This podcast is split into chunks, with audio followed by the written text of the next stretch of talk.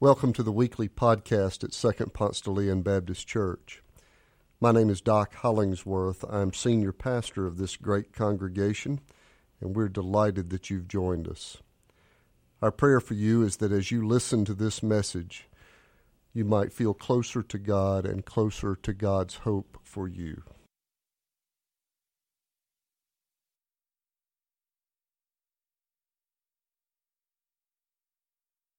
Our scripture today is from 2 Kings, the first 14 verses of chapter 5, the story of Naaman. I have never preached or taught this story before, and it's great. Naaman, commander of the army of the king of Aram, was a great man and in high favor with his master because by him the Lord had given victory to Aram. The man, though, a mighty warrior, suffered from leprosy. Now, the Arameans, on one of their raids, had taken a young girl captive from the land of Israel, and she served Naaman's wife. She said to her mistress, If only my Lord were with the prophet who is in Samaria, he would cure him of his leprosy. So Naaman went in told his Lord just what the girl from the land of Israel had said. And the king of Aram said, Go then, and I will send along a letter to the king of Israel. He went, taking with him ten talents of silver, six thousand shekels of gold, ten sets of garments. He brought the letter to the king of Israel, which read, When this letter reaches you, know that I have sent to you my servant Naaman that you may cure him of his leprosy. When the king of Israel read the letter, he tore his clothes and said, Am I God to give death or life? That this man sends word to me to cure a man of his leprosy? Just look and see how he's trying to pick a quarrel with me. But when Elisha, the man of God, heard that the king of Israel had torn his clothes, he sent a message to the king. Why have you torn your clothes? Let him come to me that he may learn that there is a prophet in Israel. So Naaman came with his horses and chariots and halted at the entrance of Elisha's house. Elisha sent a messenger to him, saying, Go wash in the Jordan seven times, and your flesh shall be restored, and you shall be clean. But Naaman became angry went away saying, I thought that for me he would surely come out and stand and call on the name of the Lord his God and would wave his hand over the spot and cure the leprosy. Are not Abana and Pharpar, the rivers of Damascus, better than all the waters of Israel? Could I not wash in them and be clean? He turned and went away in a rage. But his servants approached and said to him, Father, if the prophet had commanded you to do something difficult, would you not have done it? How much more when all he said to you was, Wash and be clean? So he went down and immersed himself seven times in the Jordan, according to the word of the man of God, and his flesh was restored like the flesh of a young boy, and he was clean. This morning in the AJC, there was an article about my hometown of Doraville. Doraville, just a few exits north of here on 85, where Melissa and I grew up. And according to the article, Doraville has been kind of overlooked in this uh, new surge in Atlanta, but the article said Doraville may be getting its due after all. Some construction is beginning now. But my parents moved to Doraville in 1972, and they were there at the first surge of Doraville's development. They were a young married couple, had three young children. I am the oldest of three, and I was about to enter the fourth grade. And Doraville at that time was new starter homes, neighborhoods are beginning. It was the outer ring of suburban life in Atlanta. Almost all of Gwinnett County was still rural. and the growth of Atlanta had gotten out to about Doraville. My parents uh, bought in the Oak Cliff community, which is about a half a mile outside the perimeter, and people couldn't believe we lived that far out of town. Way out outside. The perimeter was three years old at the time, and we lived outside of it. And from what I remember of Doraville's diversity in those days, I had one African American classmate, her name's Jackie Goodman, and Jackie's growth spurt happened before mine. And in middle school, I had to stand on a chair to do the bump with her at the dance. Anybody my age remember the bump? Jimmy Walker was Catholic. Donnie Boker was Presbyterian. That's about it. That was, divorce, that was diversity in Doraville, Georgia in the 1970s, as I remember it. Melissa lived about two miles down Buford Highway from me, and in our dating days, I would make that trip down Buford Highway, driving past restaurants like Murray's Subs and Ken's Pizza and Sandwich and Stuff in the Northwoods Plaza. Today, you know that region has totally changed. That part of Buford Highway is now referred to as the BuHi District of Atlanta. And if I made that same trip today from the house I grew up to Melissa's house in Doraville, it would take me by Sokong Dong Tofu House, Rincon Latino, and Mamak. Sandwich and stuff is gone, in case you're wondering. We live in a totally different Atlanta.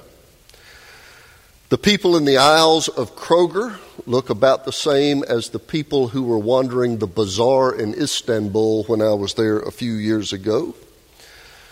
And the Buford Highway restaurants look like the lunchroom at the United Nations building. We live among every culture and every religious tradition and it can sometimes be hard to know how to best represent our faith in a multi faith Atlanta. Well, I love the model in today's story. But besides being a tale of cultural of a cultural outsider, it's this great story with all of these paradoxes of power in it. Naaman, great warrior, commander of the army of Aram, which is modern day Syria.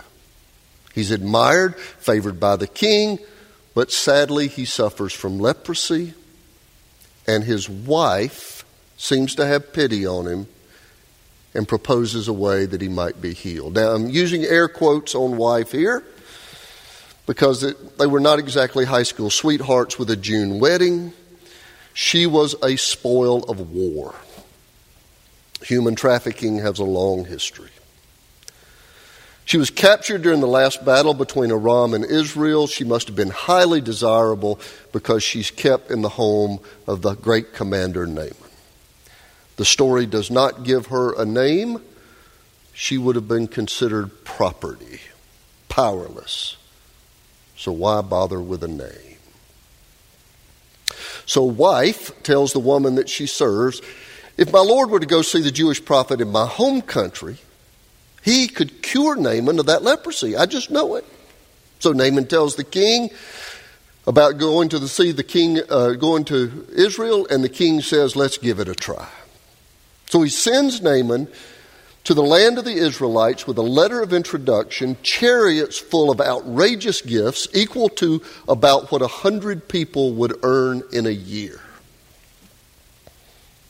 horses and chariots and attendants and gifts, and official palace visit to the king. He hands the letter to the king of Israel, and the king reads it. When this letter reaches you, know that I have sent to you my servant Naaman, that you may cure him of his leprosy. The king freaks out. He thinks this is a trap. He thinks it's a trick, a provocation for war. He thinks if he doesn't come through for the neighbor king, who's got a much bigger army, then it's going to be enough to provoke war. He will surely lose. He is going out of his mind. But when Elisha, the prophet that the wife had mentioned, hears about the king's distress, he gets a message to the king and says, Send Naaman to me. Well, let me stop for a minute. Are you already catching some of the paradox of power that I mentioned before? The king of Aram has all kinds of money and power, but he's no help at all with the leprosy. Naaman is this celebrated military commander, successful military, respect of the king. He has no power against the leprosy. The king of Israel is at home in his palace, scared out of his wits. And the ones in the story who provoke the healing are a slave girl and now an itinerant prophet. Naaman arrives to Elisha's house. Horses, chariots, all the trappings of his importance and Elisha sends word out by messenger to Naaman and his entourage. Elisha says, You should go wash in the Jordan River seven times and you will be healed. And now Naaman is furious. He's traveled all this way for a healing. All of these attendants, he's got a fortune of, in gifts.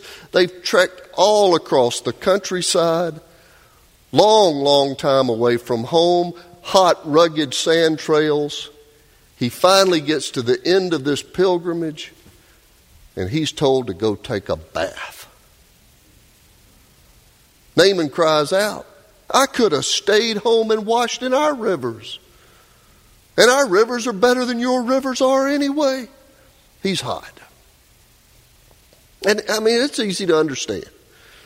I mean, it, can you imagine if you took a month off of work because you had a skin disease and you flew to the Mayo Clinic in Rochester, Minnesota? Month off of work, you've got the family settled in an apartment in Rochester. You've gone to all this trouble and expense. You've taken the kids out of school. You've gotten a neighbor to feed the dog. You take your overnight bag to check into the hospital for your one month stay, and the nurse says, the check in nurse says, Oh, it's you. The doctor said if you came by to just let you know to fill this prescription for an ointment and you can go home. Use it as directed, it should take care of your problem. The self important warrior leaves in a rage. He has had, he went to all this trouble and he's told to go take a bath. And his servants pulled him aside and said, You were prepared for something difficult. You, you were prepared for a month in the Mayo Clinic. You expected this to be a really big deal. Why not try the prophet's simple prescription? I mean, we're here anyway. So the entourage makes its way down to the Jordan River.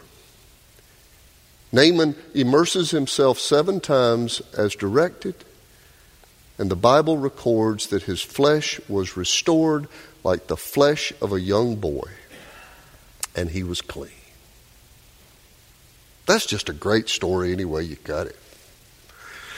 It's a story of upside down power, those who should be in the know, two powerful kings, they appear clueless.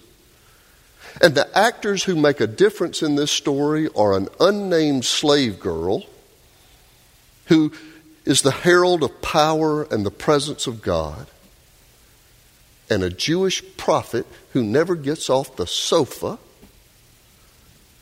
and a, a soldier who finally finds the humility to follow the counsel of an Israeli holy person he doesn't even believe in.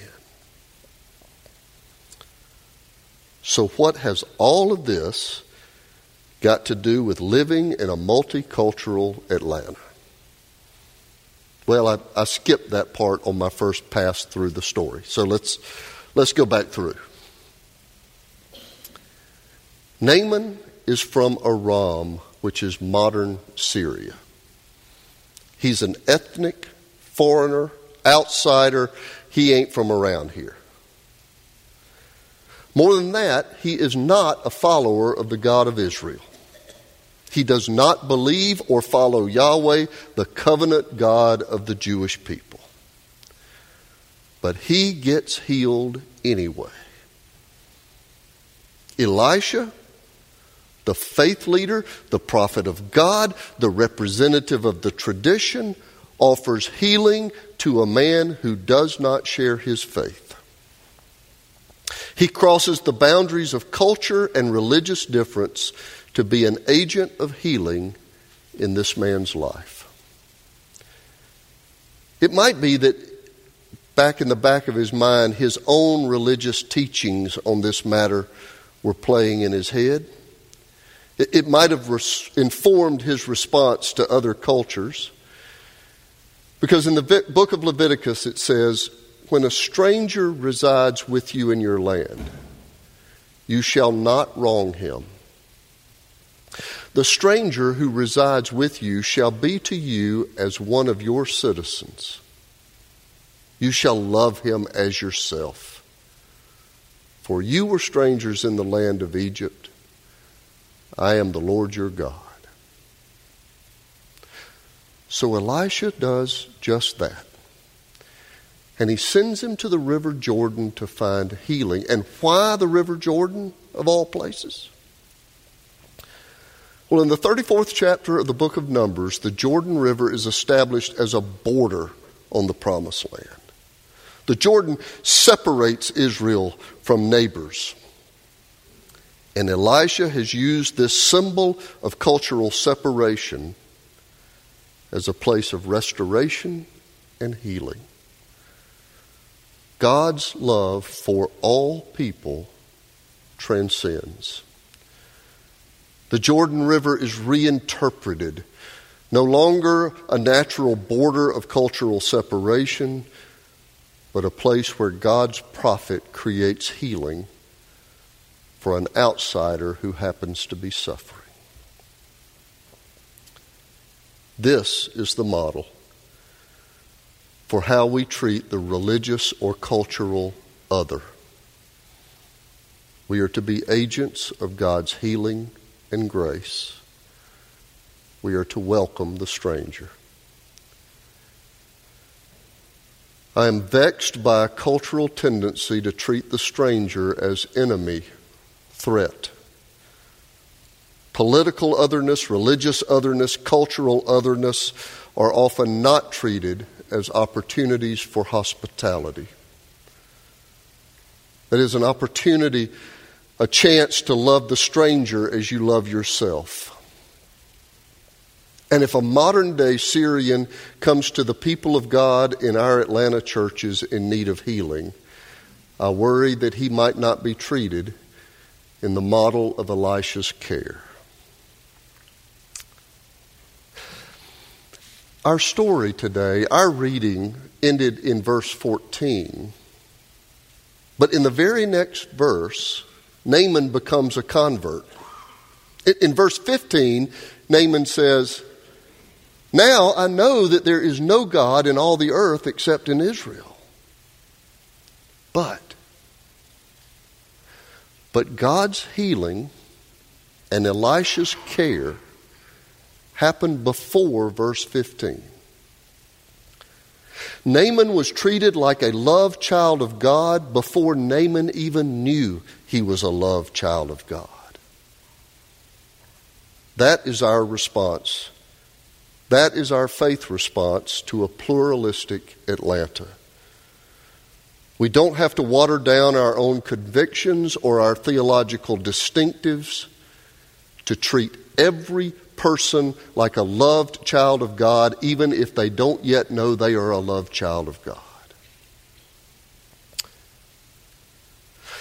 I mentioned that hospitality was one of the models of the Hebrew Scriptures. But Jesus models this too. That's no surprise. When people of other cultures would come into Jesus' path, whether they were from Samaria or Syrophoenicia or Canaan or Rome, Jesus speaks to their personhood, their need. he sees the image of God that lives within them and embodies God's love that crosses all boundaries.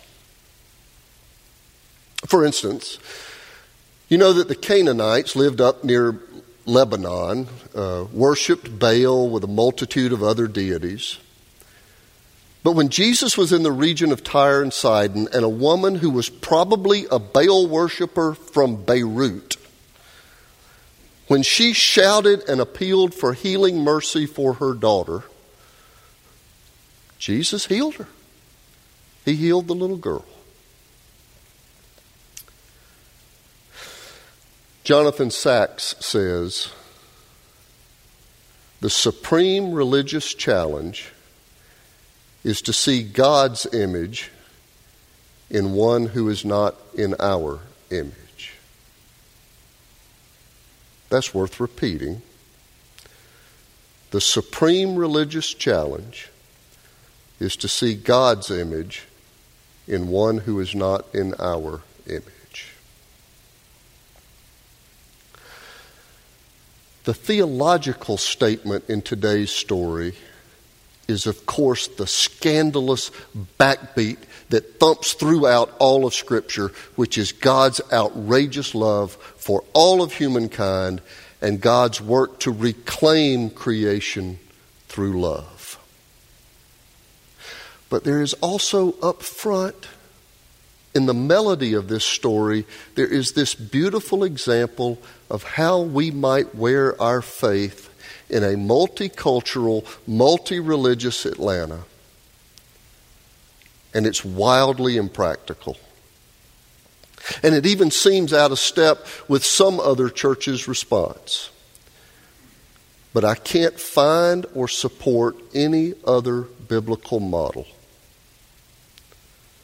We participate in Naaman's healing even if he is not one of us. And we train ourselves to see everybody as made in God's image, to see God's image in one who is not made in our image. And our solution is to treat every person like a loved child of God, even if they do not know they are a loved child of God. And in that process, we might get healed too. God's love is more boundless and more scandalous than we can imagine. How will you step one step closer to living out that love in the world? Would you consider that as we stand and sing together?